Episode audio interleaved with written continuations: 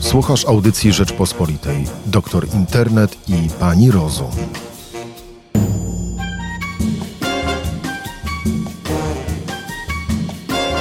Badania potwierdzają negatywny wpływ promieniowania 5G na zdrowie myszy. Czy ludzie mają się czego obawiać? Na program zaprasza Karolina Kowalska. Jesteśmy w przededniu wejścia nowej technologii sieci komórkowych 5G i wiąże się to z wieloma kontrowersjami, czy, jaki jest jej wpływ na organizm człowieka. O tym, czy rzeczywiście bać się sieci 5G, rozmawiamy z profesorem Wiesławem Wiktorem Jędrzejczakiem, hematoonkologiem.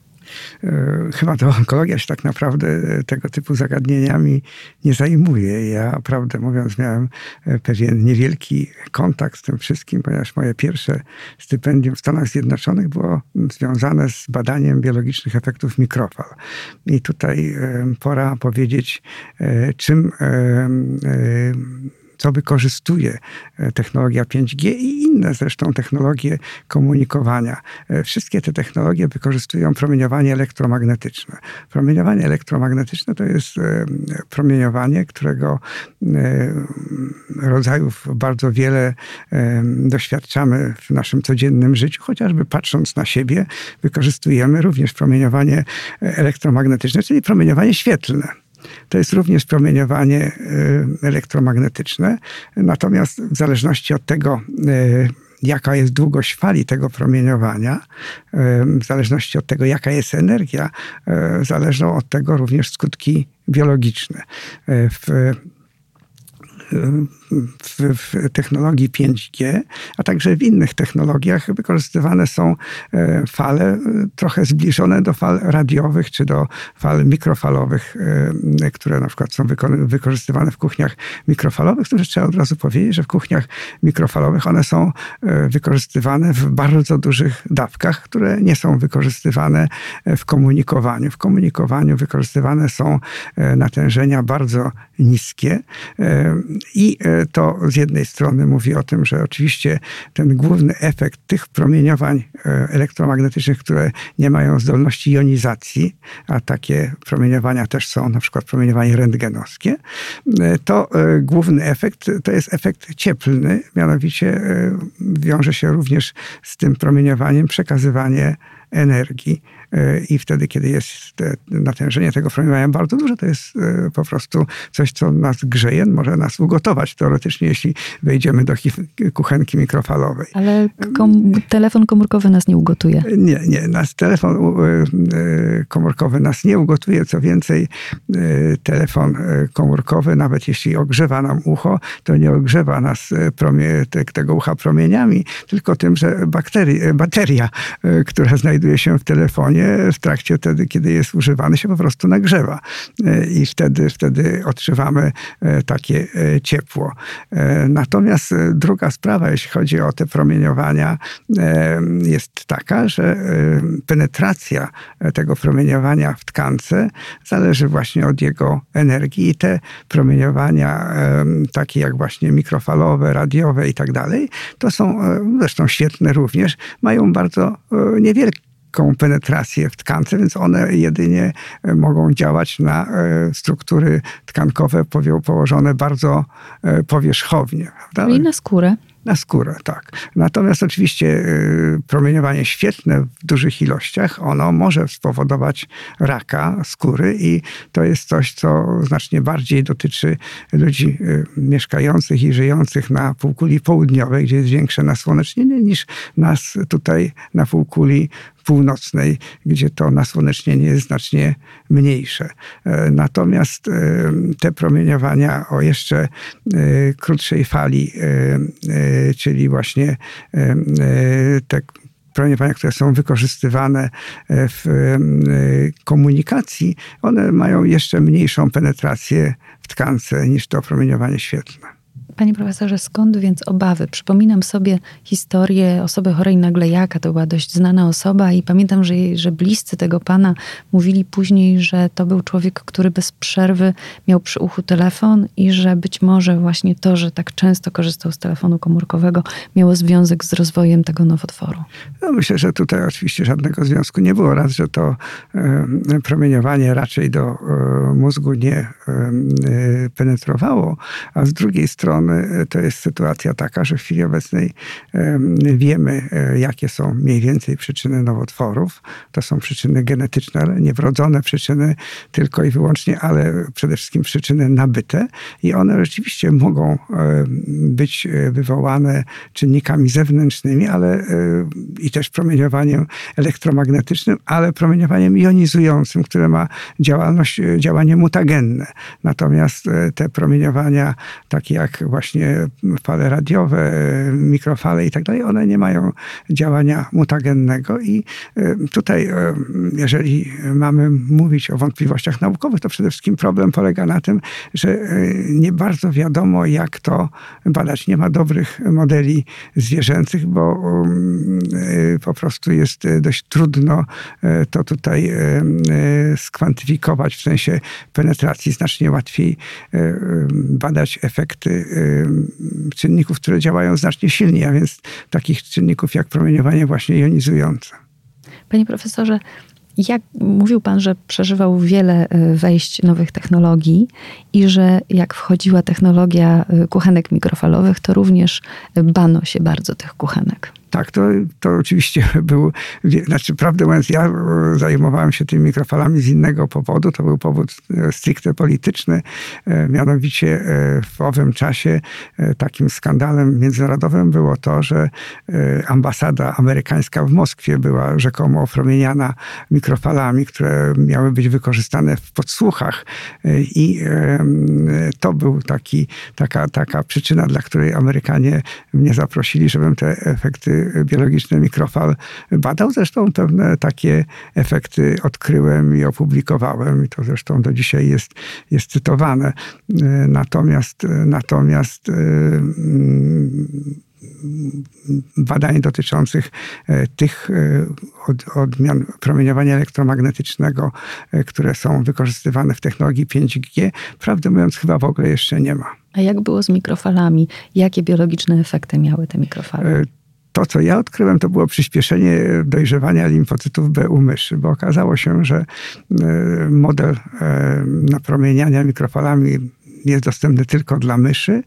Prawdę mówiąc, tylko dla sześciu myszy w tygodniu. W związku z tym ja miałem. Dlaczego tylko tylu? No bo takie urządzenie tak było skonstruowane i to było jedyne urządzenie na świecie w owym czasie, więc, więc e, tutaj żadnych możliwości negocjacyjnych e, nie było i okazało się, że te myszy, które tam są opromieniane tymi mikrofalami, one e, mają przyspieszone dojrzewanie limfocytów B, czyli pewnego rodzaju komórek odpornościowych i prawdę mówiąc przyspieszenie ich dojrzewania to raczej ma, można powiedzieć, korzystny skutek z punktu widzenia rozpatrywania, czy to jest dobre czy złe, niż niekorzystne. A co w takim razie z kolejnym mitem na temat kuchenek mikrofalowych, skoro przy nich jesteśmy, czyli że lepiej nie podgrzewać jedzenia w kuchence mikrofalowej, bo jest niezdrowe? Myślę, że tutaj nie ma żadnego znaczenia. No, podgrzewanie jest podgrzewaniem i o ile mówiłem, że tutaj ograniczona jest penetracja, no to oczywiście to jest e, troszkę mniejsza, trochę lepsza penetracja w kuchence mikrofalowej niż w klasycznym piekarniku, więc, więc, więc to jest trochę też inny sposób podgrzewania. Czyli zrywamy z tym mitem, że jedzenie z kuchenki mikrofalowej jest niezdrowe, bo tak zostało podgrzane?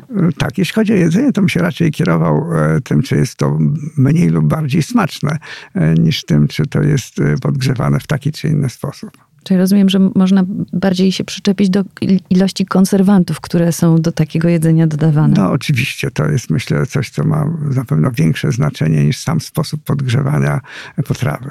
Panie profesorze, teraz y, to mm, promieniowanie 5G y, y, wywołuje kontrowersje również dlatego, że miano by technologię kupić od Chińczyków. I tak jak pan mówił, Amerykanie podnieśli, że lepiej od Chińczyków jednak tego promieniowania. No tak, to, to, jest, to już jest coś, co wykracza poza moje e, ścisłe kompetencje. E, generalnie chodzi o to, że e, dostarczyciel technologii siłą rzeczy będzie mógł tę technologię wykorzystywać do podsłuchiwania, czyli do e, kontroli informacji, która jest e, przekazywana przez dany nośnik e, komunikacji. No i oczywiście, jak wiadomo, różne wojny informacyjne na świecie się toczą i jest niebezpieczeństwo, że również ta technologia do takiej wojny będzie mogła być wykorzystana. Więc to jest ta podstawowa, podstawowa sprawa. Panie profesorze, skoro jesteśmy przy promieniowaniu elektromagnetycznym, dużo się mówi o tym, że nie należy mieszkać na przykład w sąsiedztwie słupów wysokiego napięcia. Wydaje się, że Warszawa czy duże miasta są pełne takich słupów. Y, I czy to znaczy, że my jako mieszkańcy miasta jesteśmy bardziej narażeni na różne choroby w związku z miejscem, w którym mieszkamy? Nie, nie ma takich dowodów, że tutaj po pierwsze słup sam z siebie e, nie generuje promieniowania, e, natomiast oczywiście jak tam przebiegają jakieś e, kable, one powiedzmy wokół siebie mogą mieć jakieś pole elektromagnetyczne, natomiast no, raczej myślę, że tutaj też trzeba powiedzieć, że są pewne zasady przypływu energii. Tutaj natężenie tej energii energii e, spada do kwadratu na jednostkę e, długości, czyli, czyli odległości, czyli, czyli w tym momencie, jeżeli to jest odległość już kilku metrów, to to jest e, znacznie mniejsza energia niż bezpośrednio przy tym, przy tym kablu. Czyli nie bałby się pan kupić mieszkania przy słupach wysokiego napięcia, tak jak niektórzy? No, myślę, że znacznie większe niebezpieczeństwo jest, że w trakcie wichury mm. taki słup albo runie, albo kable się zerwą, dojdzie do jakiegoś spięcia i tak dalej, i tak dalej, niż z promieniowania, które z tym jest związane. Bardzo dziękuję panie profesorze. Bardzo dziękuję. Doktor Internet i pani Rozum. 40 tysięcy Polaków umiera rocznie z powodu smogu. Jak się przed nim chronić? W internecie czytamy, że jesteśmy jednym z najbardziej zasmogowanych krajów w Europie i na tej liście znajdują się nawet miasta e, górskie. Prawda czy fałsz? Pytamy doktora Piotra Dąbrowieckiego z Wojskowego Instytutu Medycznego. Zdecydowanie prawda. E, od wielu lat e, jesteśmy liderem na mapie Europy, jeśli chodzi o poziom zanieczyszczeń. To głównie zanieczyszczenie pyłowe, czyli tak zwanymi PM-ami, czyli cząsteczkami stałymi, które są emitowane w wyniku spalania węgla, ale również innych y, paliw stałych i emitowane z tych 4 milionów kominów y, do atmosfery, którą oddychamy. Również benzoapiren czy węglowodory aromatyczne, gdzie jesteśmy liderem y, numer jeden na mapie Europy od lat. I poziom przekroczeń tych węglowodorów aromatycznych i benzoapirenu sięga kilkunastu razy, czyli do 18 razy. E, a norma jest 1, a w wielu miejscach w Polsce, szczególnie na południu, to jest 16, 18, 20, 24. W zależności od tego, jaki mamy sezon i e, no, czym osoby niefrasobliwe napalą w swoim piecu, prawda? Więc e, to ewidentna prawda. My od lat jesteśmy przyzwyczajeni do tego, że zanieczyszczenie to duże miasto. Nie jest to prawda. Nie jest to prawda. Często takie mikrosmogi występują w małych miejscowościach. Skała, Skawina, Nowy Targ, Żywiec, Pszczyna. To, to nie jest miejsce, gdzie mieszka milion mieszkańców, patrz, nie wiem, Warszawa, czy Kraków, czy, czy Wrocław. To są małe miejscowości z dość nieciekawą geoarchitektoniką, znaczy ciekawą dla turystów, może w sezonie e, e zimowym, natomiast e, na co dzień dla tych osób, które tam mieszkają, no to jest y, miejsce, które no, generuje ich y, często problemy zdrowotne. Panie doktorze, jak to zrobiliśmy? Czy to jest kwestia tylko palenia w tych piecach, czy też może braku odpowiednich filtrów w fabrykach? Jak to wygląda? Filtry w fabrykach, tak, to mówimy o latach 70. Później lata 80., 90. i tak naprawdę nowoczesna, nowoczesna energetyka, wielka energetyka, to w tej chwili już nie jest problem. E, e, tak naprawdę kilkanaście procent zanieczyszczeń e, to jest wielka energia. 80% prawie to jest niska emisja, czy plus transport. Więc ta niska emisja i transport, szczególnie transport w dużych aglomeracjach miejskich, to jest źródło naszych problemów. I tak, jeśli chodzi o niską emisję, no to jest no, lata zaniedbań, powiedziałbym, dlatego że. Mm, można tak prowadzić y, jakby politykę energetyczną, żeby y, każdy miał dostęp do byle jakiego pieca i byle jakiego paliwa, a można zastanowić się, co taki byle jaki piec z tym byle jakim paliwem robi. Oczywiście daje ciepło i to jest coś, co y, ci beneficjenci tych, tego sposobu ogrzewania swoich domów mają na co dzień. No, jest zimno, chcemy mieć ciepło. Ja to rozumiem, jest to dla mnie ewidentnie no, prawidłowa tendencja, żeby y, ogrzewać mieszkania, natomiast trzeba to zrobić z głową. I jeżeli mm, nie ma jasnych norm i wytycznych, a tak było do niedawna, w zakresie tego, e, jak ma wyglądać piec, jakie ma spełniać normy, e, jakie mamy mieć paliwo i co ono ma mieć w środku, a czego ma nie mieć i jak ma wyglądać, no to jak mamy wolną Amerykankę, to kupujemy byle jaki najtańszy piec, kupujemy byle jakie najtańsze paliwo, no i się ogrzewamy. Ja, ja to rozumiem. Natomiast to, co wylatuje z komina, jest śmiertelnie niebezpieczne. I przede wszystkim jest to śmiertelnie niebezpieczne dla tego dżentelmena, który to robi. Dla, dla jego, jego rodziny, dla jego sąsiadów. Bo ten promień rażenia to jest 100 metrów po okręgu. Czyli ta dana posesja i posesje tak naprawdę przylegające do tego, do tego domu, który ogrzewa w taki sposób nieekologiczny. Czyli pilnuj Polaku swojego sąsiada. Dokładnie siebie przede wszystkim. Myślę, że tutaj należy zacząć od siebie, bo e, często jest tak, że mm, no, mamy taką tendencję, zresztą to jest ogólnoludzkie, że tam jesteśmy w stanie wytknąć błędy sąsiadowi, a gdzieś tam, a te butelki PET możemy spalić, bo, bo co przecież to co? To wyleci przez komin no tak, wyleci przez komin i wpadnie do naszego domu niestety, bo yy, badania naukowe wskazują wprost, że jeżeli mamy poziom zanieczyszczeń na przykład 100% na zewnątrz domu, to w domu jest, jest od 60 do 70% w zależności od szczelności tego, tego, tej posesji, prawda? Okien, drzwi, częstości wychodzenia, wchodzenia do domu, otwierania, wietrzenia. Więc to nieprawda, że my sobie wyemitujemy, na przykład spalimy swoje śmiecie, one wylecą przez komin i wlecą do sąsiada. Kompletnie nie, one wrócą do nas z powrotem. Więc jeżeli spojrzymy na to z tej perspektywy, no to już trochę będziemy bardziej myśleć na tym, jak to zrobić, żeby to, co wylatuje z mojego komina, no nie było aż tak toksyczne. Prawda? No więc może poprosimy o dotację od państwa, a teraz często w 100% dostajemy dotację na wymianę pieca. Czyli piec już nie jest problemem.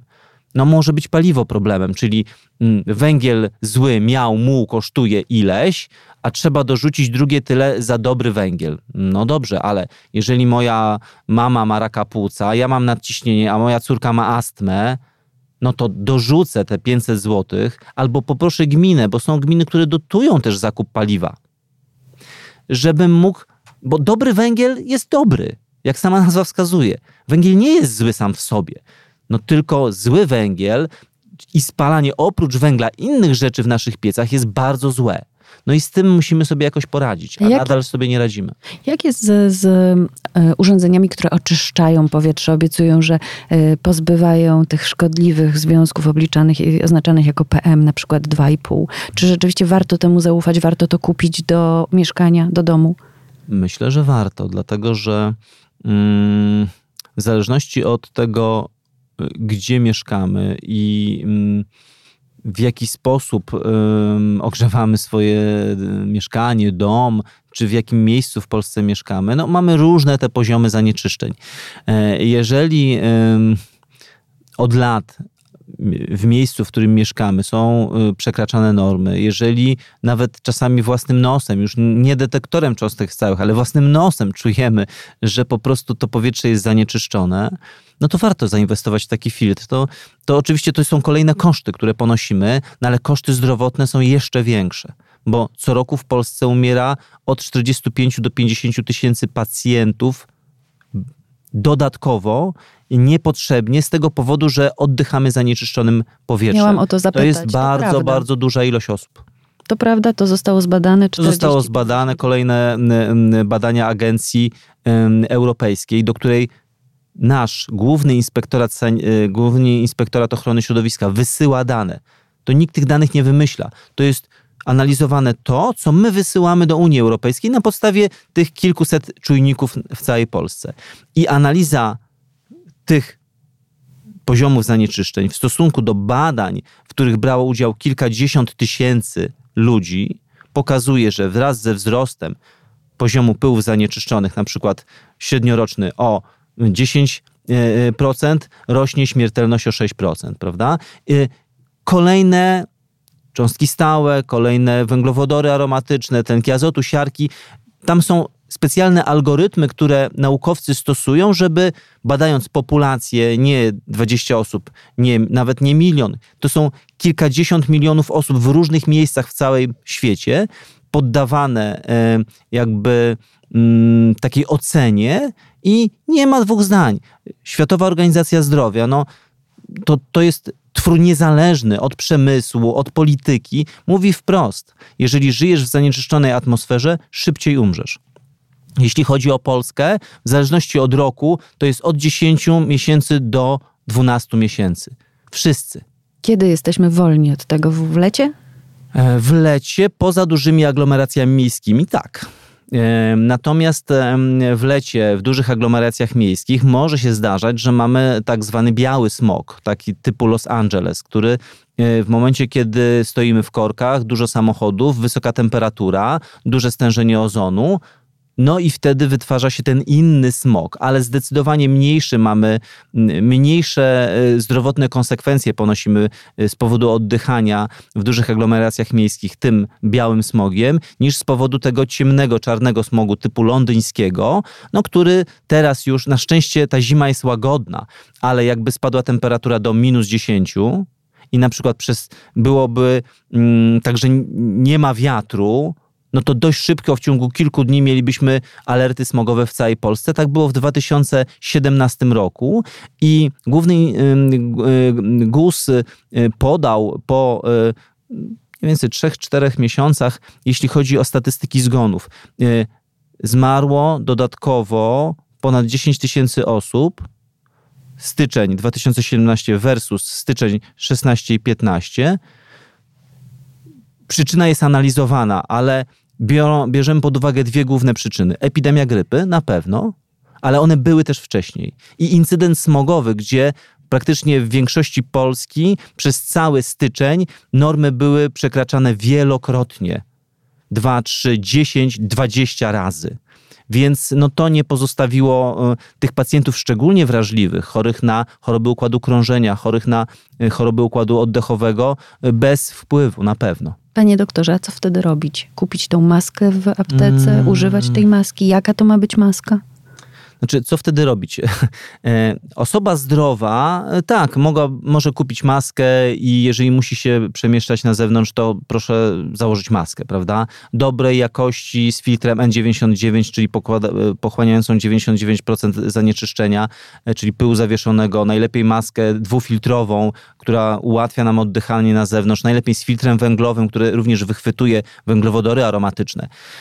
Tak, to dobry pomysł. Natomiast już z chorymi nie jest tak prosto, dlatego że maska ogranicza oddychanie.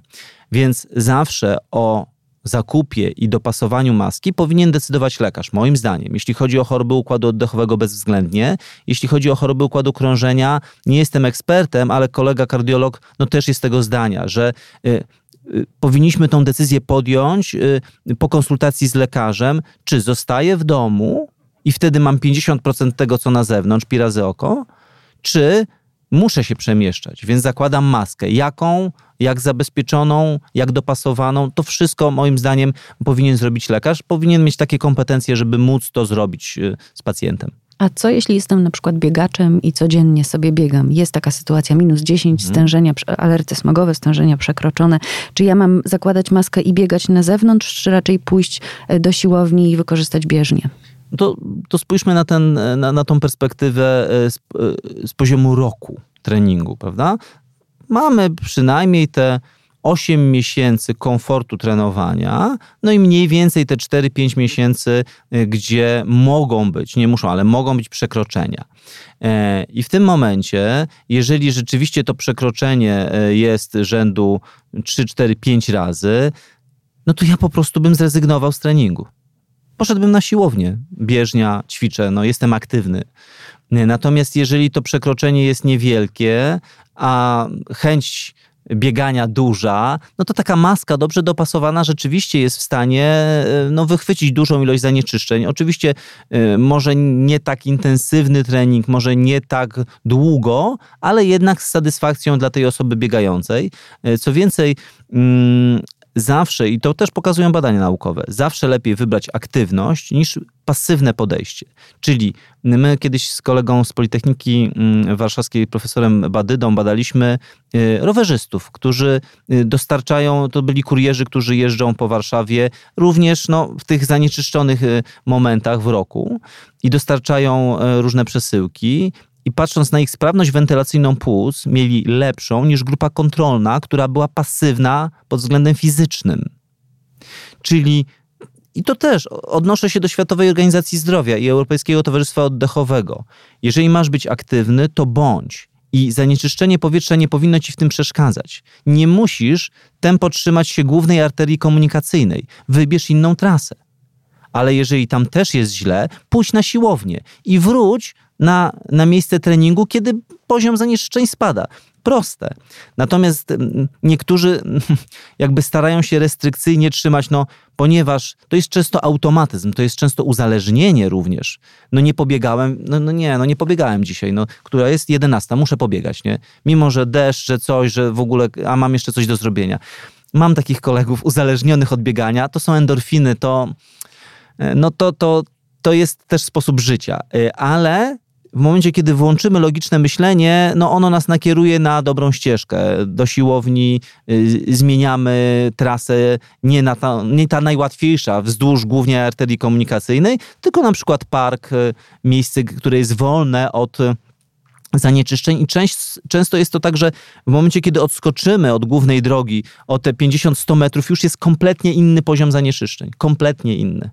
Panie doktorze, to ostatnie pytanie. Którym alertom ufać? Gdzie sprawdzać poziom smogu?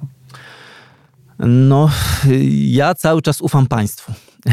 czyli te państwowe sieci monitoringu, czyli Główny Inspektorat Ochrony Środowiska czy Wojewódzki Inspektorat Ochrony Środowiska, to jest miejsce, gdzie e, zaglądam na początku.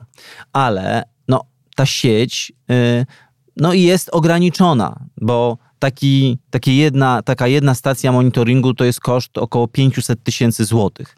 Y, więc y, zdaję sobie sprawę, że taki czujnik za 2-5 tysięcy, no to nie jest tak dokładny, jak to, co y, nam jest w stanie wygenerować pomiar na, w stacji wojewódzkiej ochrony środowiska, ale ta sieć, na przykład sieć Early czy sieć innych czujników jest rozsiana po całej Polsce. To jest ponad tysiąc czujników i w momencie, kiedy rośnie na stacji na przykład komunikacyjnej w Warszawie, albo rośnie na Targówku, albo rośnie w Legionowie na stacji też komunikacyjnej przy ulicy Zegrzyńskiej, mamy na przykład przekroczenie normy nie wiem, 50% a świeci się na brązowo w centrum Legionowa albo, nie wiem, na Wawrze, no to to nie jest przypadek. To nie jest tak, że ten czujnik wskazuje coś y, źle. On wskazuje dobrze, przekroczenia wielokrotne, natomiast y, oczywiście to nie jest y, czujnik, który bym zastosował w badaniach naukowych, ale on pokazuje tym mieszkańcom właśnie, gdzie ten czujnik jest zainstalowany, zwróćcie uwagę, czym oddychacie. I to jest moim zdaniem ważne. Jeżeli nie ma takiego czujnika z sieci państwowej w, twoim, w twojej miejscowości, korzystaj z innego z tej sieci, która jest dostępna u ciebie bo to może wpłynąć na to, czy zaplanujesz dzisiaj dłuższy spacer, y, czy też być może pójdziesz na siłownię, a może zostaniesz w domu i mm, będziesz grał w gry z dziećmi. To też ma, ma sens, moim zdaniem, taka, y, taka, taki trening umysłowy zimą. To tego chyba trzeba naszym słuchaczom życzyć, żeby jednak zdecydowali się powstrzymać od swojego nałogu na rzecz zabawy z dziećmi. Zdecydowanie Zwłaszcza- tak, radzę wszystkim rodzicom. W okresie smogowym. Dziękuję bardzo. tak. Dziękuję serdecznie. To była audycja Rzeczpospolitej, doktor Internet i pani Rozum.